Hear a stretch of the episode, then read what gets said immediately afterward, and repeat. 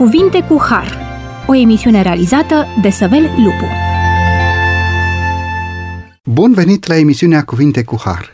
Sunt Săvel Lupu și împreună cu invitații mei vă mulțumesc că ne-ați primit din nou în casele dumneavoastră. Astăzi vă propunem să deschidem din nou Cuvântul lui Dumnezeu și să aprofundăm de pe paginile Sfintelor Scripturi o temă specială care are de a face cu fiecare dintre noi – Tema pe care o dezbatem astăzi poartă titlul Corpul nostru, Templul Duhului Sfânt sau Noi ca oameni suntem un locaș în care Dumnezeu dorește să locuiască sau trupul omenesc un templu unde Dumnezeu își găsește plăcerea să fie prezent. Prin creare, omul a fost întocmit ca și imagine a Creatorului său.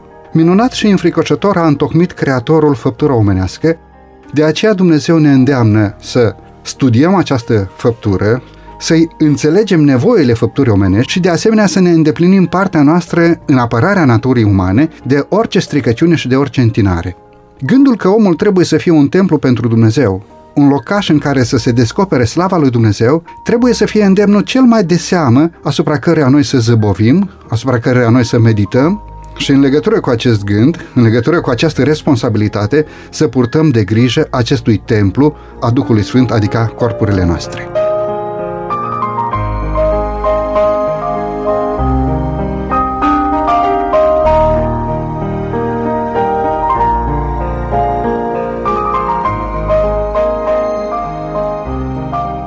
Suntem astăzi împreună cu domnul Prașcu Florin, invitat permanent al emisiunii Cuvinte cu Har. Bine ați revenit la microfonul acestei emisiuni. Mulțumesc pentru invitație, bine v-am regăsit. Și cu domnul pastor Iede Tilehoi, bine ați revenit la microfonul emisiunii Cuvinte cu Har. Mulțumesc pentru invitație și bine v-am găsit. Pornim deci astăzi la drum studiind despre corpul nostru, Templul Duhului Sfânt. Și pentru a păși în această temă, vă invit, domnul Florin, să ne spuneți de ce Apostolul Pavel exprimă atât de clar în textul din 1 Corinteni, capitolul 6, versetul 19 la 20, acest mare adevăr, potrivit căruia îi aparținem lui Dumnezeu în dublă măsură. De ce Apostolul Pavel dorește să sublinieze atât de insistent acest mare adevăr? Mai întâi de toate, permiteți-mi să dau citire acestui pasaj biblic, 1 Corinteni, capitolul 6, de la 19 la 20. Nu știți că trupul vostru este templul Duhului Sfânt, care locuiește în voi și pe care l-ați primit de la Dumnezeu și că voi nu sunteți ai voștri. Căci ați fost cumpărați cu un preț. Proslăviți dar pe Dumnezeu în trupul și în Duhul vostru care sunt ale lui Dumnezeu. Textul de față ne aduce în atenția noastră cel puțin două elemente fundamentale pentru o percepție corectă asupra vieții și asupra trupurilor noastre. Mai întâi de toate, Apostolul Pavel ne spune că trupul acesta este templul Duhului Sfânt. În momentul în care te gândești la acest lucru, te bucuri, dar în același timp, această realitate ridică o altă responsabilitate. Templul acesta sau trupul pe care noi îl avem este un loc în care Duhul Sfânt locuiește, ceea ce mă face să fiu o bună gazdă pentru Duhul Sfânt. Să-l primesc cum se cuvine, să mă port într-un mod respectuos, să am grijă față de invitatul permanent care îmi doresc să fie Duhul Sfânt în viața mea și să mă port cu responsabilitate față de invitatul acesta. În al doilea rând, spune, voi ați fost cumpărați cu un preț, proslăviți dar pe Dumnezeu, în trupul și în Duhul vostru, care sunt ale lui Dumnezeu. Versetul 20, pe de o parte ne spune că trupul nostru este templul Duhului Sfânt, noi suntem ai lui Dumnezeu și în același timp am fost cumpărați. Aici trebuie să deslușim un pic, pentru că lucrurile nu sunt prea clare la prima citire dacă avem în vedere doar textul acesta. Cum am fost cumpărați dacă noi suntem deja al lui Dumnezeu? Haideți să explicăm ascultătorilor noștri. Noi aparținem lui Dumnezeu în momentul în care Dumnezeu ne-a creat. Ne place să credem că suntem ființe create de Dumnezeu și nu am evoluat dintr-o nevertebrată, nu am evoluat dintr-o maimuță și așa mai departe. Uh, suntem oameni creați de Dumnezeu, iar prin creație noi aparținem lui Dumnezeu. Însă, după ce Dumnezeu ne creează, noi printr-o alegere proprie am uh, ales să păcătuim. Iar Apostolul Pavel spune în Roman 6 cu 23, plata păcatului este moartea. Noi am murit și în relație cu Dumnezeu și am ales să slujim altcuiva, celui care este generator de păcat, celui care ne ispitește și anume diavolului. Poate sunt cuvinte dure, dar nu există o realitate de mijloc. În momentul în care te-ai depărtat de Dumnezeu, ai rupt relația cu Dumnezeu și spune Isaia 59, păcatele voastre pun o zi de despărțire între voi și mine, păcatul aduce un zid în relația noastră cu Dumnezeu, aparținem din momentul acela în care facem păcatul diavolului. În aceste condiții, vine Isus Hristos, își dă viața ca preț de răscumpărare pentru noi și suntem răscumpărați din mâinile diavolului. Toți acei oameni care îl recunosc pe Isus Hristos ca salvator, ca mântuitor personal, se lasă răscumpărați de Isus Hristos cu preț de sânge și din momentul acesta redevin ai lui Isus Hristos. În condițiile acestea, Apostolul Pavel spune ați fost cumpărați cu un preț, dar preț de sânge, de către Isus Hristos. De ce Apostolul Pavel anuntește lucrul acesta? Există o gândire foarte populară și în mintea noastră astăzi și anume, domnule, eu nu sunt proprietatea nimănui, fac ce vreau cu viața mea. Ei bine, pentru ascultătorii noștri trebuie să înțelegem și noi împreună cu ei că noi aparținem cuiva. Nu suntem proprietatea noastră suntem proprietatea lui Dumnezeu, odată prin creiere și odată prin răscumpărare. De aceea, noi nu suntem altceva decât uh, administratori, ne spune Scriptura și am mai avut o altă emisiune în acest studio în care am vorbit despre acest privilegiu pe care Dumnezeu ne l-a dat să fim administratori și spune la un moment dat, Psalm capitolul 24, versetul 1, al Domnului este pământul cu tot ce este pe el nu doar pământul, dar și oamenii care îl locuiesc aparțin lui Dumnezeu, iar noi suntem administratori atât ai pământului cât și acestor trupuri, a vieților noastre. Și trebuie să ne achităm într-un mod responsabil de această administrare a pământului și a trupurilor noastre. Îmi place versetul enunțat de Apostolul Pavel atunci când spune proslăviți dar pe Dumnezeu în trupul vostru și în Duhul vostru, care nu sunt ale voastre, ci sunt ale lui Dumnezeu. Deci Dumnezeu este proprietarul, iar cum spuneați dumneavoastră, noi suntem doar administratorii. Se ridică din acest verset o anumită întrebare, și anume, filozofia greacă, de la Plotin încoace, de la Platon, nominalizează lucrurile ca existând într-o stare duală bine, rău, frumos, urât, lumină, întuneric și tot așa mai departe. Aș dori să vă întreb, domnule Iedi, din punct de vedere al creației, omul trăiește în acest dualism, bine, rău, trup, spirit, Platon spunea că trupul este eminamente rău, ori Apostolul Pavel vedem că sublinează ideea potrivit căreia și trupul și Duhul aparțin lui Dumnezeu. Vă rog? Așa cum ați amintit și dumneavoastră, Plotin amintește acest lucru și nu Biblia. Observăm că filozofia greacă vine înaintea cititorilor ei cu un dualism. Dualism uh, care nu este recunoscut de către Biblie, iar Biblia, atunci când se referă la om, el se referă la o complexitate, la trup, minte, suflet. Dumnezeu când l-a creat pe om, l-a creat în complexitatea lui, nu l-a creat dual, deoarece, așa cum a spus și colegul meu mai devreme, noi considerăm că Dumnezeu l-a creat pe om și nu am evoluat din vreo specie inferioară. Iar prin creațiune Dumnezeu ne-a făcut în întregime.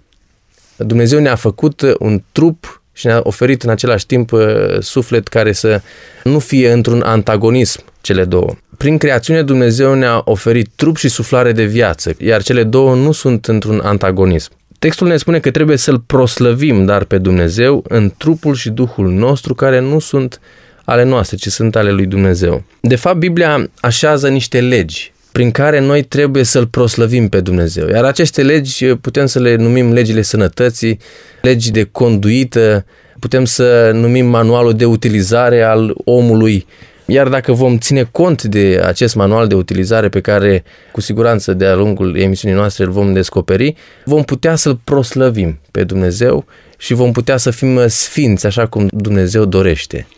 Versetul Bibliei ne spune fiți sfinți căci eu sunt sfânt. Deci Dumnezeu ne-a creat trup și suflare de viață și astfel omul a devenit un suflet viu, aparținător lui Dumnezeu în totalitate. Mulțumesc tare mult! De fapt, suntem de două ori proprietatea lui Dumnezeu. Suntem proprietatea lui Dumnezeu prin faptul că ne-a creat și în egală măsură prin faptul că ne-a răscumpărat de sub puterea păcatului și a plătit preț de sânge, după cum spuneați, pentru răscumpărarea noastră. Trupul nostru îi aparține lui Dumnezeu în egală măsură ca și suflare de viață care ne-a oferit-o la creație sau la naștere. De asemenea, El a plătit prețul răscumpărării noastre pentru corp, cât și pentru suflarea de viață, în speță sufletul viu.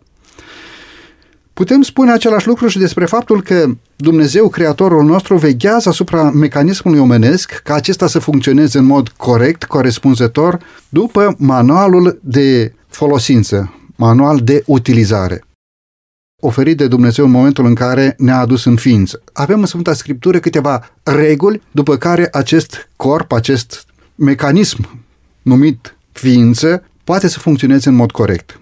Ce datorii avem față de acest corp, față în față cu acest manual de folosință, manual de utilizare?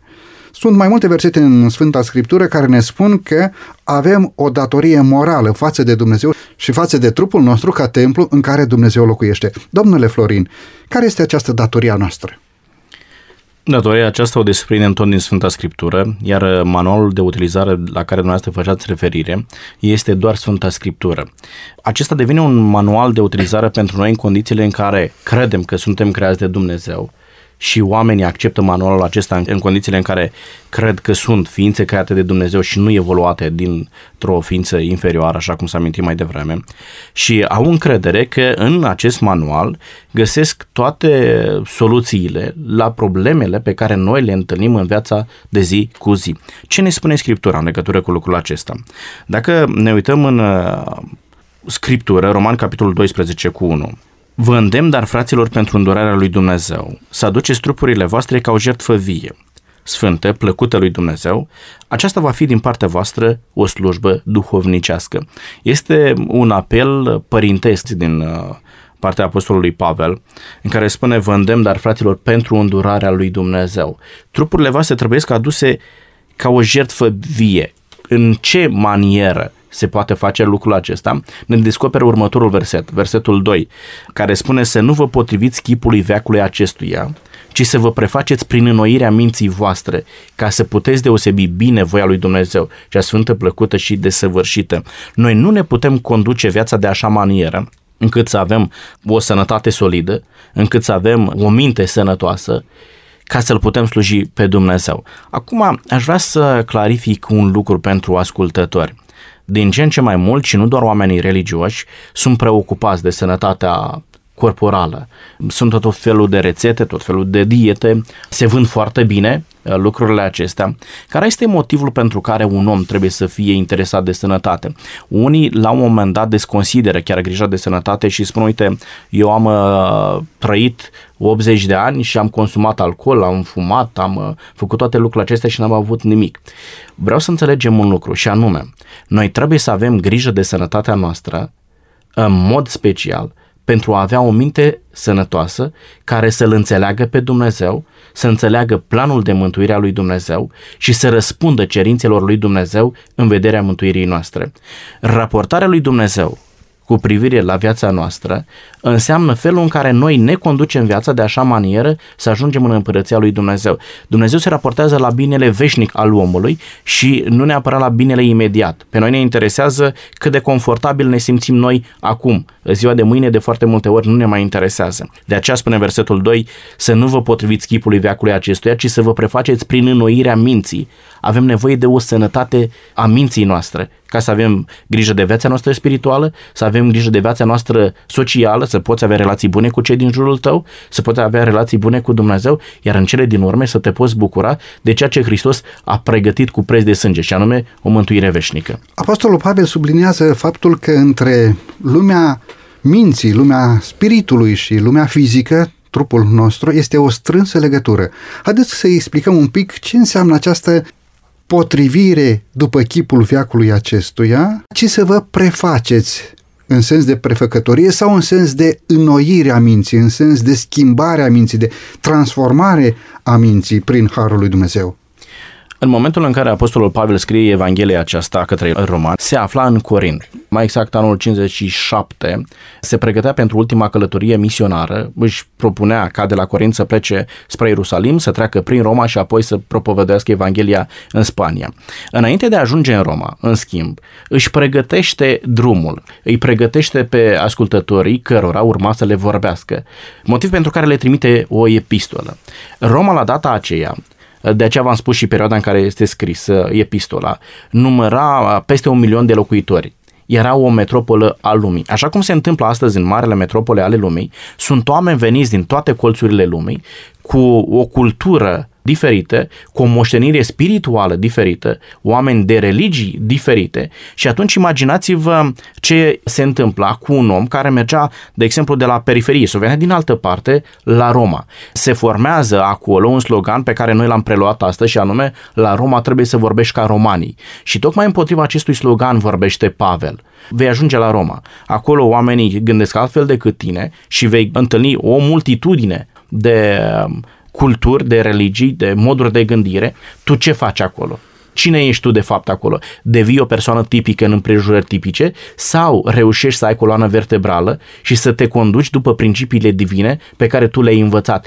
Pavel transmite scrisoarea aceasta în mod special creștinilor din Roma, care ei trebuiau să facă față valului de influențe negative din partea popoarelor care se aflau acolo. Ei, în astfel de condiții, Pavel spune, tu trebuie să rămâi cu propria ta gândire, să nu te potrivești chipului veacului acestuia, ci să te prefaci prin înnoirea minții tale, pentru că mintea ta este aceea care trebuie să-L perceapă într-un mod corect și eficient pe Dumnezeu, pentru ca în cele din urmă tu să poți să primești mântuirea. Scopul unui om nu este acela de a se face popular pentru cei din jurul lui, ci din potrivă este acela de a-L cunoaște mai bine pe Dumnezeu. Spune la un moment dat tot Pavel, Galaten capitolul 1, versetul 10, căutăm noi are în clipa aceasta să placem oamenilor sau lui Dumnezeu. Dacă am căutat să placem oamenilor, nu am mai place lui Dumnezeu scopul nostru nu este să devenim popular, ci să avem o minte sănătoasă care să-L înțeleagă pe Dumnezeu și să poată să primească mântuirea în condițiile acestea.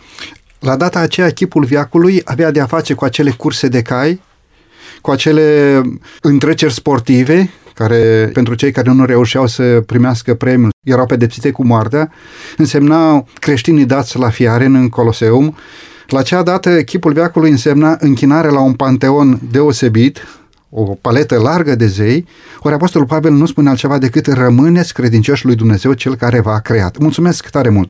Domnule Iedi, potrivit textului din a doua Corinteni, capitolul 7, versetul 1 în continuare, ce fel de făgăduințe avem noi din partea lui Dumnezeu și care este îndemnul lui Dumnezeu pentru noi față în față cu aceste făgăduințe divine? Aș citi versetul din 2 Corinteni 7 cu 1, care spune, Deci fiindcă avem astfel de făgăduințe prea iubiților, să ne curățăm de orice întinăciune a cărnii și a Duhului și să ne ducem sfințirea până la capăt în frică de Dumnezeu. Atunci când uh, Apostolul Pavel vorbea despre făgăduințe, cu siguranță vorbea despre făgăduințele Vechiului Testament înainte de a citi făgăduința, a citi un, un verset din Deuteronom 6 cu 24 care spune că Domnul ne-a poruncit să împlinim toate aceste legi ca să fim totdeauna fericiți și să ne țină în viață. Iar apoi în Exodul 23 cu 25 spune așa, Voi să slujiți Domnului Dumnezeului vostru și El va depărta boala din mijlocul tău. Observăm că în aceste două versete găsim două făgăduințe. Una, să fim fericiți, iar a doua, să se îndepărteze boala din mijlocul nostru. Dumnezeu ne-a creat într-un chip atât de minunat și ne-a oferit un corp care este cel mai important mijloc prin care se manifestă spiritul și sufletul pentru formarea caracterului pornirile firești, dacă nu vor fi sub stăpânirea unui puteri mai înalte, dacă nu vom încerca să punem în stăpânire acest uh, firesc al nostru, nu vom reuși să ducem sfințirea despre care Apostolul Pavel ne vorbește. A fi sfânt înseamnă a-L copia pe Dumnezeu. Iar uh, a-L copia pe Dumnezeu uh, înseamnă a asculta de legile lui Dumnezeu, care sunt sfinte, sunt înalte și ne doresc binele, doresc fericirea noastră. Probabil că mulți dintre noi uh, vom spune ei bine, eu știu ce este cel mai bine pentru mine, nimeni nu poate să-mi spună ce este cel mai bine pentru mine, însă versetele pe care le-am citat uh, în această emisiune ne spun că nu este chiar așa. Noi nu suntem mai noștri, noi suntem mai lui Dumnezeu, El ne-a creat, El știe cum este cel mai bine să viețuim pentru a fi fericiți iar uh, făgăduințele pe care ni le oferă el de fiecare dată nu fac altceva decât să ne ajute să ajungem la standardul pe care Dumnezeu îl dorește. S-a amintit la începutul emisiunii că nu l-am ascultat pe Creator și am căzut în păcat. De aceea este nevoie ca să facem tot ceea ce ne stă în putință să ajungem din nou la nivelul la care Dumnezeu ne-a creat într-o legătură și o strânsă comuniune cu El. Spuneam că trupul nostru este templul Duhului Sfânt. Este atât de profund acest uh, text, pentru că după ce Domnul Iisus Hristos s-a jertfit pentru noi, a deschis această cale pentru a oferi umanității încă o dată acest dar de neprețuit, darul Duhului Sfânt care să locuiască într-un trup care a fost întinat de păcat.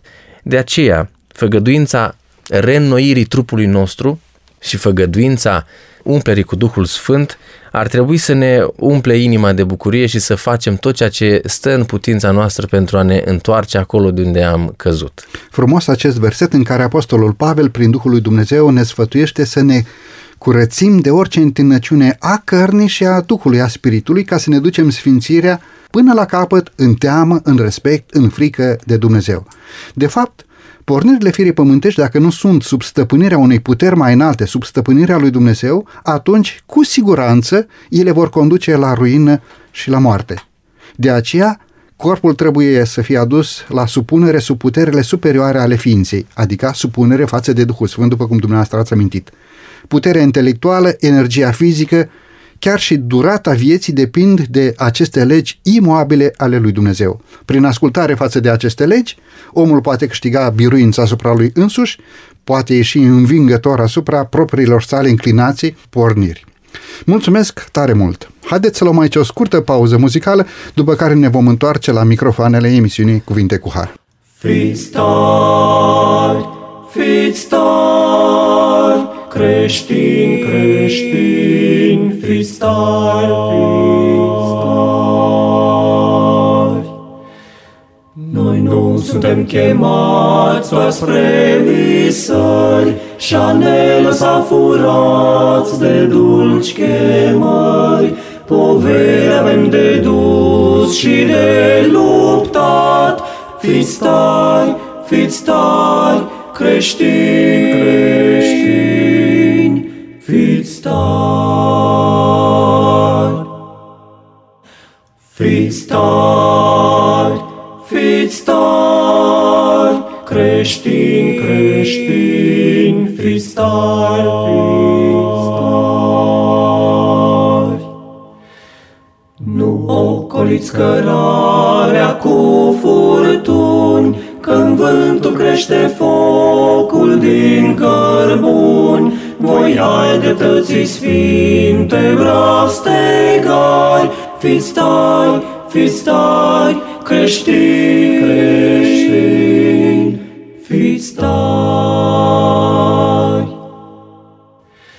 Fiți tari, fiți tari, creștini, creștini,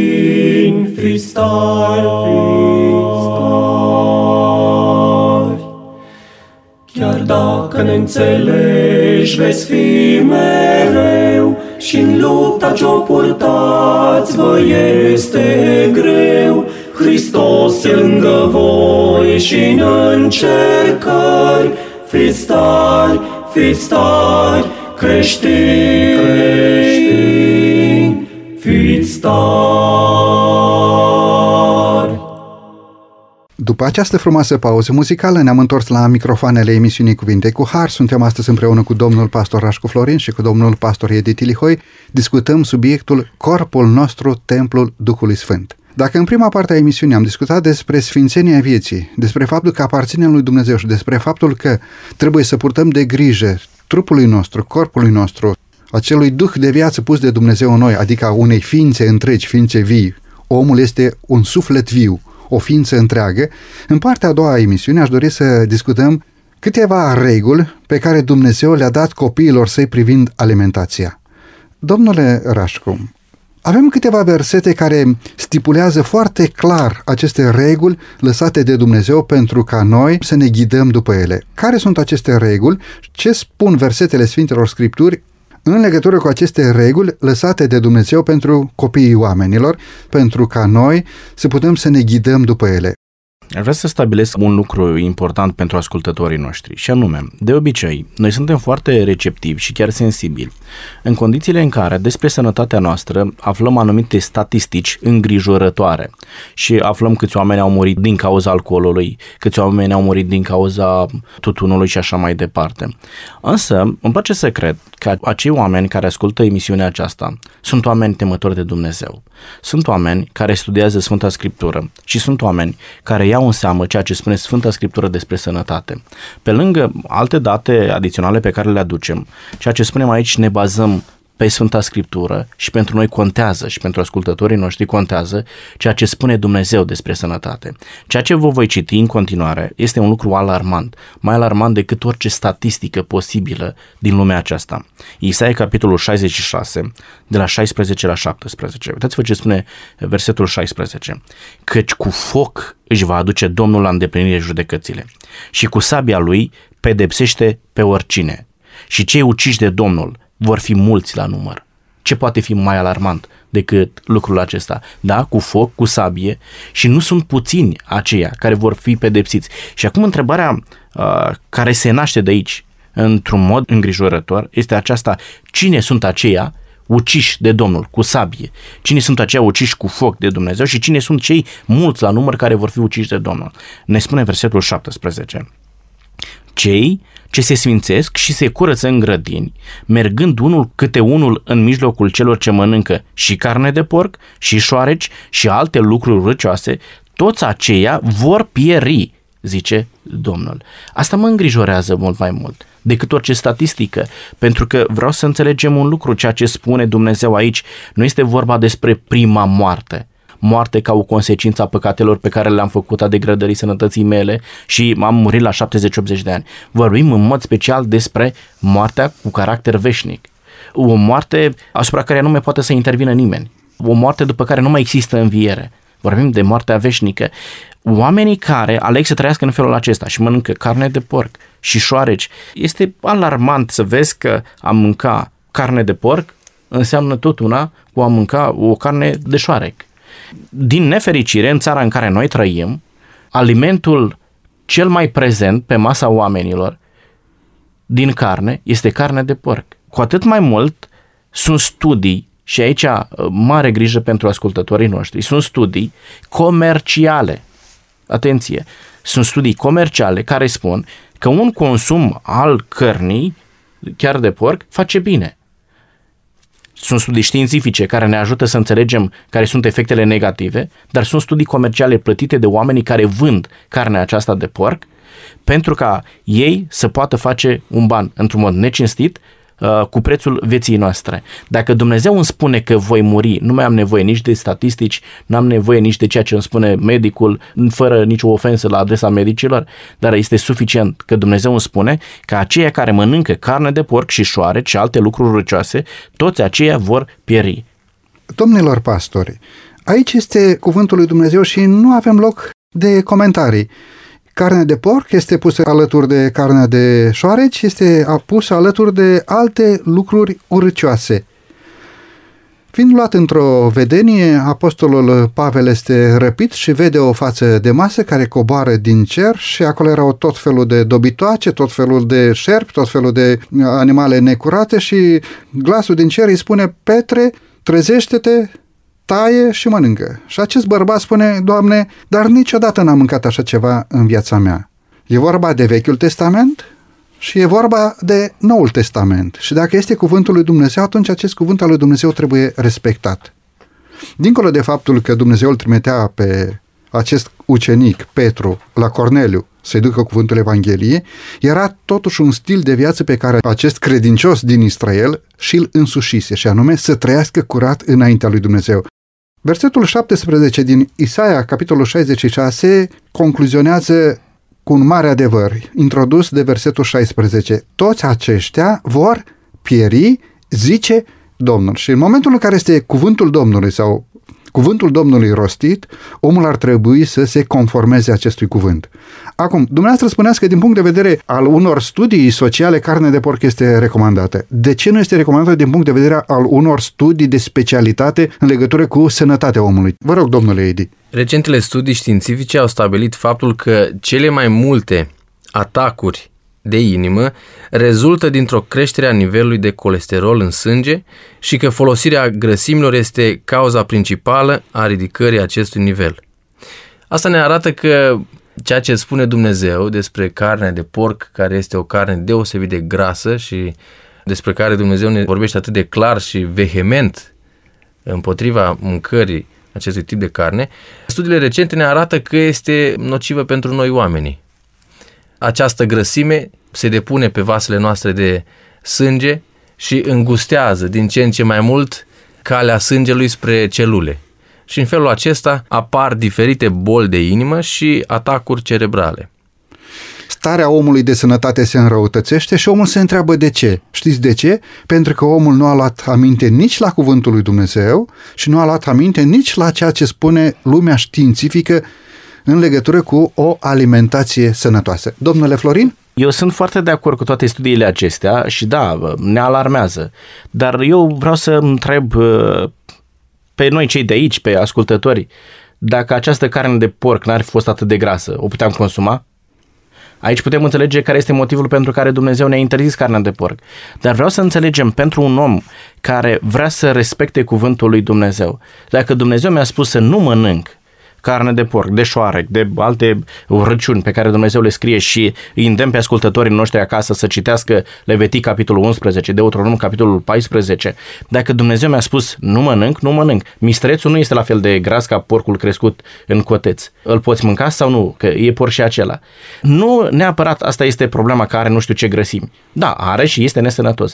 Dar dacă Dumnezeu mi-a spus nu mâncați, pomul din mijlocul grădinii o fi avut colesterol, să fi avut alte efecte dăunătoare asupra sănătății. Nu, ci era o lege pe care Dumnezeu a spus să nu mâncați din el și mi este suficient dacă eu îl iubesc pe Dumnezeu, dacă eu vreau să-L respect pe Dumnezeu și vreau să trăiesc o veșnicie lângă Dumnezeul pe care îl respect. Aș continua în direcția aceasta și aș aminti câteva uh, animale sau specii care nu ar trebui să fie consumate potrivit capitolului 11 din Levitic toate animalele care nu au unghia despicată sau copita despărțită și nu rumigă sunt necurate. Apoi, toți peștii și toate viețuitoarele din apă care nu au aripi înnotătoare și solzi sunt necurate. Toate păsările răpitoare și toate cele care mănâncă pește și mortăciuni sunt necurate. Toate trătoarele sau nevertebrate sunt asemenea necurate. Animalele curate sunt cele care au copita despicată și care rumegă. Peștii curați sunt cei care au înnotătoare și solzi. Păsările curate sunt cele care nu sunt păsări răpitoare. Dumnezeu ne-a trasat foarte clar aceste principii și cum se spunea mai devreme în emisiunea aceasta că manualul de utilizare pe care ni l-a oferit Dumnezeu este cel mai potrivit pentru om și dacă vom asculta de aceste legi, vom putea să avem o viață fericită, așa cum spunea și textul uh, biblic uh, prin Apostolul Pavel, și vom putea să ne ducem sfințirea până la capăt. Domnilor pastori, cuvântul lui Dumnezeu este clar. Aș vrea să vă întreb ceva. Dar privitor la sânge, pentru că avem textele din Leviticul, capitolul 17, de la versetul 10 în continuare și textele din uh, Faptele, capitolul 5, versetul 24 înainte. Ce spune cuvântul lui Dumnezeu în legătură cu consumul de sânge, atât la animalele curate cât și la animalele necurate? Sunt foarte mulți oameni cărora le place să mănânce friptură în sânge sau carne care este impregnată cu sânge. Textul scripturistic ne vorbește despre interzicerea unor astfel de mâncări. În Levitic 17 cu 10 la 11, Biblia ne spune dacă un om din casa lui Israel sau din străinii care locuiesc în mijlocul lor mănâncă sânge de orice fel, îmi voi întoarce fața împotriva celui ce mănâncă sângele și îl voi nimici din mijlocul poporului său. Este un text la fel de, de puternic ca textul pe care domnul Florin l-a citit mai devreme, cu privire la cei care mănâncă carne de porc sau carne de șoare sau mâncăruri necurate. Deci cei care mănâncă sânge vor avea de partea lor împotrivirea lui Dumnezeu. Și apoi versetul 11 continuă și spune căci viața trupului este în sânge. Vi l-am dat ca să-l puneți pe altar, ca să slujească de ispășire pentru sufletele voastre, căci prin viața din el face sângele ispășire. Aici avem uh, din partea lui Dumnezeu o directivă foarte clară. Și ca să înțelegem versetul 11 ar trebui să ne întoarcem în timp și să ne reamintim de căderea primilor oameni în păcat. Atunci când au căzut primii oameni în păcat, trebuia ca să se întâmple ceea ce porunca lui Dumnezeu a spus, și anume, ca ei să moară. Însă Dumnezeu, în bunătatea și mila sa, a venit cu un plan, un plan de reabilitare, de salvare. Și în locul vieții oamenilor, Dumnezeu a venit cu posibilitatea de a oferi o viață în schimbul păcatului, în schimbul vieții omului. De aceea Dumnezeu a instituit jertfele pentru a putea fi reabilitat omul și repus în cinste, așa cum a fost uh, el la început. Repet, sângele reprezintă viața trupului, de aceea sângele putea să facă ispășire pentru viața unui om și este interzis să consumi sângele potrivit poruncii lui Dumnezeu. În direcția aceasta, Dumnezeu a rânduit pentru poporul Israel acest sistem al jertfelor și ca o pildă care privea înainte spre jertfa Domnului Hristos, pentru că păcatul nu întinează doar trupul, păcatul întinează și spiritul, de aceea cere un preț de sânge pentru răscumpărarea de sub puterea păcatului. Ori sângele Domnului Hristos care a fost vărsat a fost timp de sute de ani prefigurat de vărsarea acestui sânge al animalelor. Mulțumesc tare mult! Textul din Faptele Apostolilor, capitolul 15, versetul 20, cerea credincioșilor dintre păgâini să se ferească de dobitoacele sugrumate, să se ferească de sânge, de asemenea și de alimentele pângărite sau închinate idolilor. Acesta a fost un standard pe care Dumnezeu l-a cerut din totdeauna pentru copiii săi. Mulțumesc tare mult! Haideți să luăm aici din nou o scurtă pauză muzicală, după care ne vom reîntoarce în studioul emisiunii Cuvinte cu Har. Neliniștită mi-e inima, fără putere voința mea. În asta lume viața e grea, Dăm Tu, Iisuse, din pacea Ta.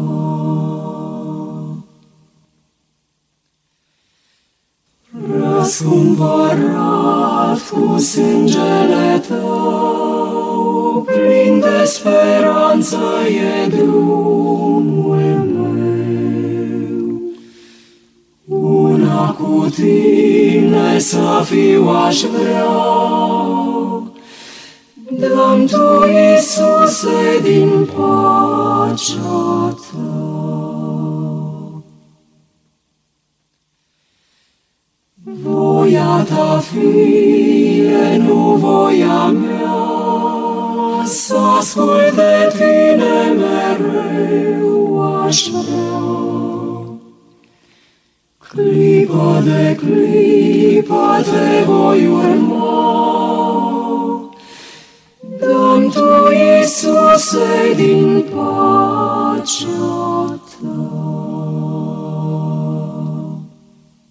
După această frumoasă pauză muzicală ne-am întors la microfoanele emisiunii Cuvinte cu Har. Discutăm astăzi subiectul trupul nostru, templul Duhului Sfânt sau corpul nostru, locuință a Duhului Sfânt. Într-un anumit sens, noi oamenii suntem gazdă pentru Duhul lui Dumnezeu sau Duhul lui Dumnezeu își găsește plăcere să locuiască în noi. Dacă în prima parte a emisiunii am discutat despre sfințenia vieții și despre faptul că trebuie să păstrăm de grijă trupului nostru și dacă în a doua parte a emisiunii de astăzi am încercat să subliniem faptul că consumul de alimente necurate nu este după voia lui Dumnezeu și Dumnezeu a interzis categoric consumul acestor alimente necurate, precum și consumul sângelui, care a fost lăsat de Dumnezeu ca o pildă care vorbea despre sângele Domnului Hristos, în partea a treia a emisiunii de astăzi, stimați ascultători, aș dori să discutăm despre cumpătarea vieții și despre abstinență în ceea ce înseamnă consumul de băuturi alcoolice. Domnule pastor Rașcu Florin, v-aș ruga să ne spuneți ce spune Biblia, care este poziția Sfintelor Scripturi în problema băuturilor alcoolice. Sfânta Scriptură amintește la un moment dat un text legat de înțelepciune și spune Frica de Domnul este începutul înțelepciunii. Uitați-vă ce spune Sfânta Scriptură despre oamenii înțelepți în relație cu alcoolul. Proverbe 20, versetul 1. Vinul este batjocoritor, băuturile tare sunt gălăgioase. Oricine se îmbată cu ele nu este înțelept. Pe noi ne interesează, ca oameni temători de Dumnezeu, ca și creștini, ca oameni care vrem să ajungem în împărăția lui Dumnezeu, să aducem lui Dumnezeu respectul cuvenit. La aceasta se referă textul când spune frica de Domnul este începutul înțelepciunii. În condițiile în care tu folosești băuturi alcoolice, băuturi tari, băuturi care fac să-ți perzi echilibrul și mental și emoțional, corpul nu mai are aceleași reflexe, este de fapt o lipsă de respect față de Dumnezeu. Pentru că Dumnezeu ți-a interzis să faci lucrurile acestea, pentru că Dumnezeu își dorește să ai o minte sănătoasă, Dumnezeu își dorește ca tu să-L percepi într-un mod corect și eficient spre mântuirea ta. A refuza să faci lucrul acesta este o lipsă de respect față de Dumnezeu.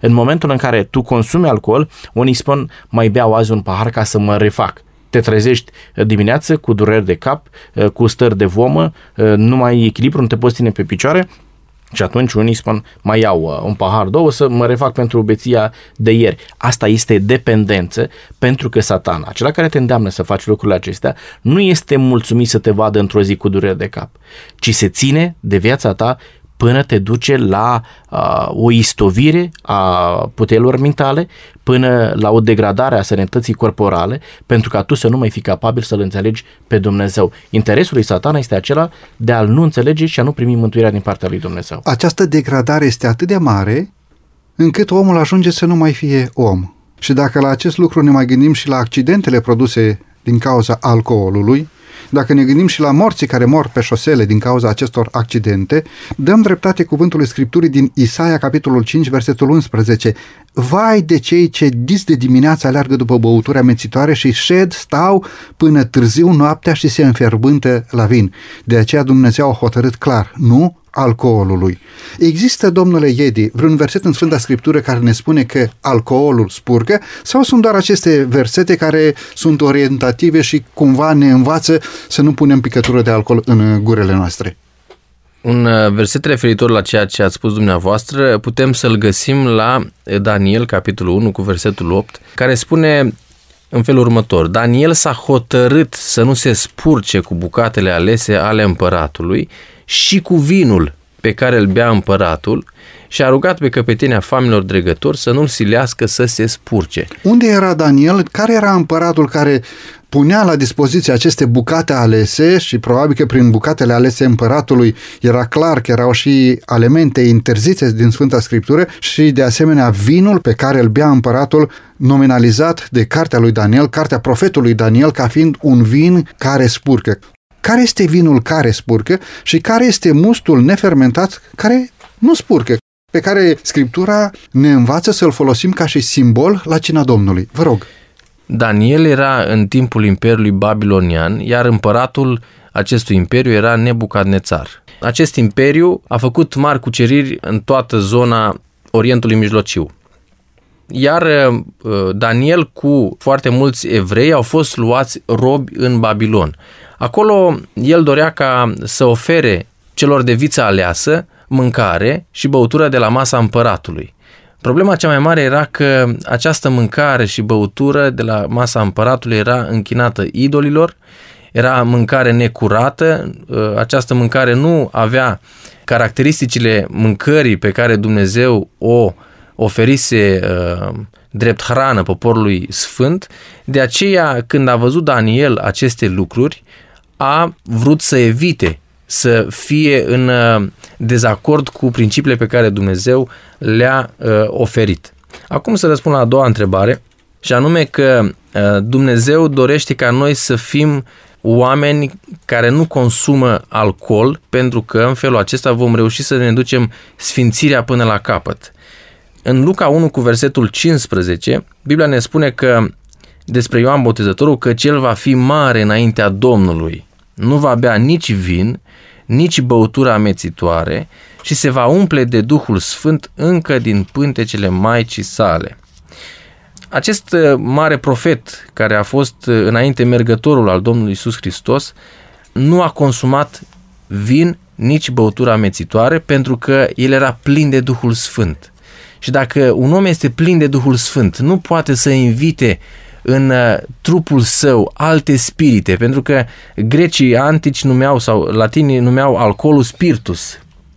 Și odată cu ingurgitarea acestor uh, substanțe, invitai în același timp și spirite care nu erau spiritele lui Dumnezeu sau Duhul Sfânt, ci uh, spirite de demoni care încercau să te îndepărteze foarte mult de Dumnezeu. Apoi, dacă putem să continuăm pe această linie, observăm că Dumnezeu vorbește despre cei care nu vor intra în împărăția cerurilor. Și aș citi versetul din 1 Corinteni, capitolul 6, la versetul 9, care spune Nu vă înșelați în privința aceasta, nici hoții, nici cei lacomi, nici bețivii nu vor moșteni împărăția lui Dumnezeu. Foarte interesant versetul pe care uh, Apostolul Pavel ni-l oferă, pentru că ne spune că cei care vor bea vin nu vor ajunge în împărăția lui Dumnezeu. Uh, sunt uh, versete profunde, puternice, care ar trebui să ne pună pe toți pe gânduri și ar trebui să ne ajute ca în aceste clipe, când auzim cuvintele Scripturii, să luăm hotărâri pentru viața veșnică și pentru Dumnezeu. Avem și textul din Efeseni, capitolul 5, versetul 18, care hotărăște, vă îmbătați de vin. Aceasta este destrăbălare. Din potrivă, fiți plini de Duh sau fiți plini de Duhul Sfânt. Moralicește vorbind, bețivul nu este acela care bea câte o găleată de vin, ci bețivul este și acel care folosește câte un pahar, care folosește mai rar băutura alcoolică, dar își privează luciditatea și reflexele vitale ale vieții de autoapărare prin consumul de alcool. Apostolul Pavel amintește două pahare, paharul Domnului și paharul diavolului. Ei bine, stimați ascultători, folosirea celui de-al doilea pahar, adică paharul diavolului, exclude din împărăția lui Dumnezeu exact ca și desfrâul, lăcomia, hoția, idolatria și alte practici nesfinte. Așa ne spune textul din 1 Corinteni, capitolul 6, versetul 9 la 10. Mulțumesc tare mult! Haideți să facem un pas înainte spre finalul acestei emisiuni și să vedem care este modul în care Dumnezeu, prin Sfânta Scriptură, ne îndeamnă să ne înfrânăm trupurile pentru a câștiga premiul ceresc. Ce ne spune Biblia în direcția aceasta? Domnule Florin, vă rog. Îmi place să cred că toți ascultătorii noștri sunt într-o continuă luptă cu păcatul, în dorința de a ajunge în împărăția lui Dumnezeu. Apostolul Pavel exprimă lupta pe care o duce el însuși în relație cu păcatul. În 1 Corinteni, capitolul 9, vreau să citesc versetul 26 și 27. Eu deci alerg, dar nu ca și cum n-aș ști încotro alerg. Mă lupt cu pumnul, dar nu ca unul care lovește în vânt, ci mă port aspru cu trupul meu și îl țin în stăpânire, ca nu cumva, după ce am propovăduit altora, eu însumi să fiu lepădat. Știu și aud la foarte mulți oameni că este o luptă teribilă să poți să iei decizia să nu consumi alcool, să nu consumi uh, alimentație nesănătoasă, să nu consumi anumite substanțe interzise. Este greu, pentru că din cauza păcatului noi am ajuns să avem gusturi pervertite, să avem gânduri care ni se par naturale corecte, dar sunt gânduri nesănătoase și departe de ceea ce Dumnezeu a hotărât în dreptul nostru ca să trăim o viață sănătoasă. Sunt unui oameni care spun cum aș putea sta să nu mănânc eu o friptură de porc. Nu pot, nu concep. Cum să stau eu fără să beau un pahar de vin la masă? Cum să stau eu fără să fumez o țigară la cafea? Cum să nu consum eu o cafea că îmi tremură mâinile de dimineață dacă nu îmi consum prima dată cafeaua? Și lista aceasta poate să continue. De aceea Apostolul Pavel spune, eu mă lupt, dar nu degeaba, nu ca și unul care dau cu pumnul în vânt, ci mă port aspru cu trupul meu și îl țin în stăpânire. Ce se întâmplă în trupul nostru? În trupul nostru s-au dezvoltat dorințe, tendințe care ne ispitesc, care ne atrag spre lucrurile interzise, pentru că așa ne-am construit noi viața până la momentul de față, pe de o parte, pe de altă parte trăim într-un mediu păcătos și sunt foarte multe oferte tentante. Dar faptul că sunt astfel de oferte, faptul că eu am astfel de dorințe, nu sunt justificări înaintea lui Dumnezeu, în ziua decontărilor, în ziua judecății, să spun, Doamne, dar mi-a fost poftă. Porunca spune să nu poftești. Doamne, dar îmi plăcea, papilele gustative uh, erau uh, îmbucurate în momentul în care consumam astfel de substanțe. Nu este o justificare, ci Apostolul Pavel, ca și exemplu, ne spune trebuie să ne purtăm aspru cu trupul nostru și să-l ținem în stăpânire. Nu este suficient să spui altora de la microfonul acestei emisiuni nu consuma alcool, nu consuma țigări, nu consuma carne de porc și tu să faci lucrul acesta. Dar e ca și cum noi cei de aici am uh, spune astăzi ascultătorilor lucrul acesta și apoi ne așezăm la o masă și mâncăm o friptură de porc și consumăm un par cu vin. Lucrul acesta înseamnă dispreț la adresa lui Dumnezeu și înseamnă un dispreț la uh, față de noi înșine. Nu poți să faci lucrul acesta. Eu care am propovăduit altora să nu fiu eu însumi lepădat.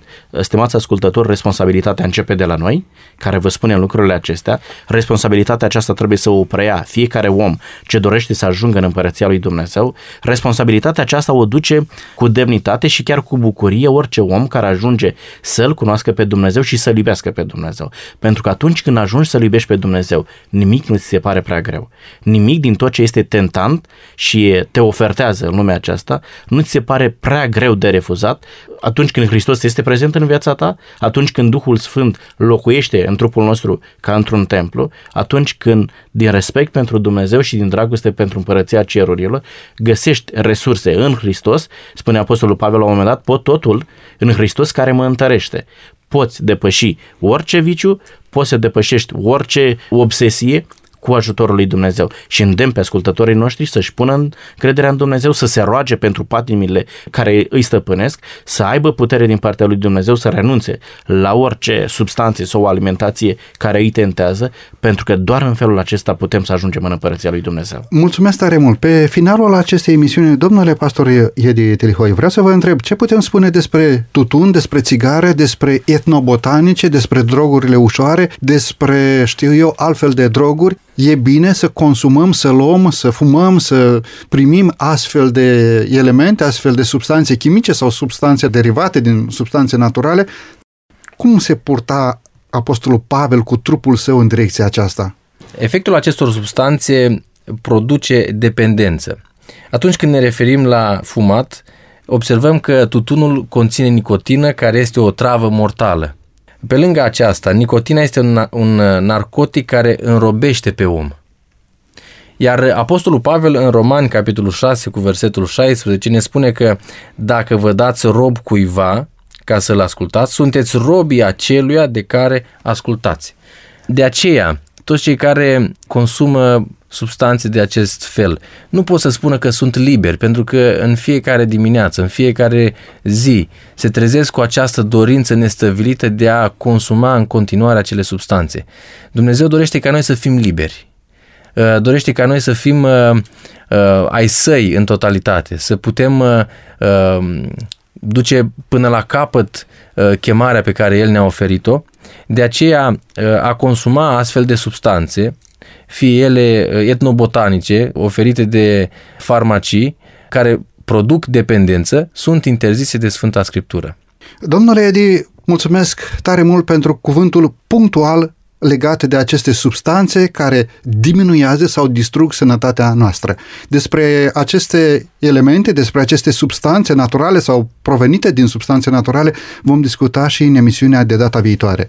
Viața este un dar din partea lui Dumnezeu, de aceea trebuie să avem grijă de ea până la capăt. Corpurile noastre ne-au fost date ca să le folosim în slujba lui Dumnezeu. Și El, Dumnezeul nostru, dorește ca noi să îngrijim de corpurile noastre și să apreciem ceea ce Dumnezeu a pus bun în noi. Noi posedăm atât facultăți fizice cât și facultăți mentale, de aceea trebuie să dezvoltăm aceste facultăți oferite de Dumnezeu nouă ca un dar. Impulsurile noastre, pasiunile noastre au sediul lor în corp și de aceea să nu facem nimic ceea ce ar putea să mânjească această posesiune a lui Dumnezeu care ne-a fost încredințată nouă spre administrare.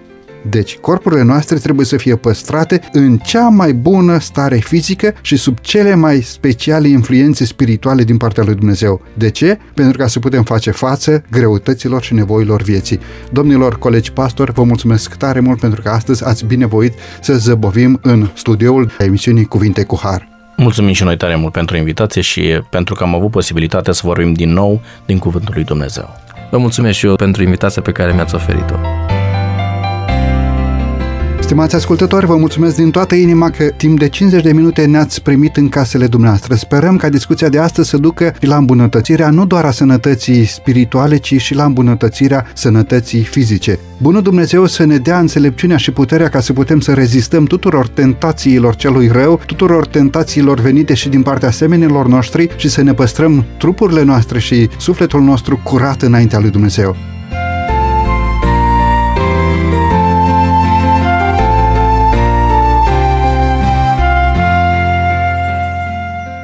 De la microfonul emisiunii Cuvinte cu Har, Săvel Lupu și din regia tehnică Teodorescu Cătălin, vă mulțumim pentru atenția acordată.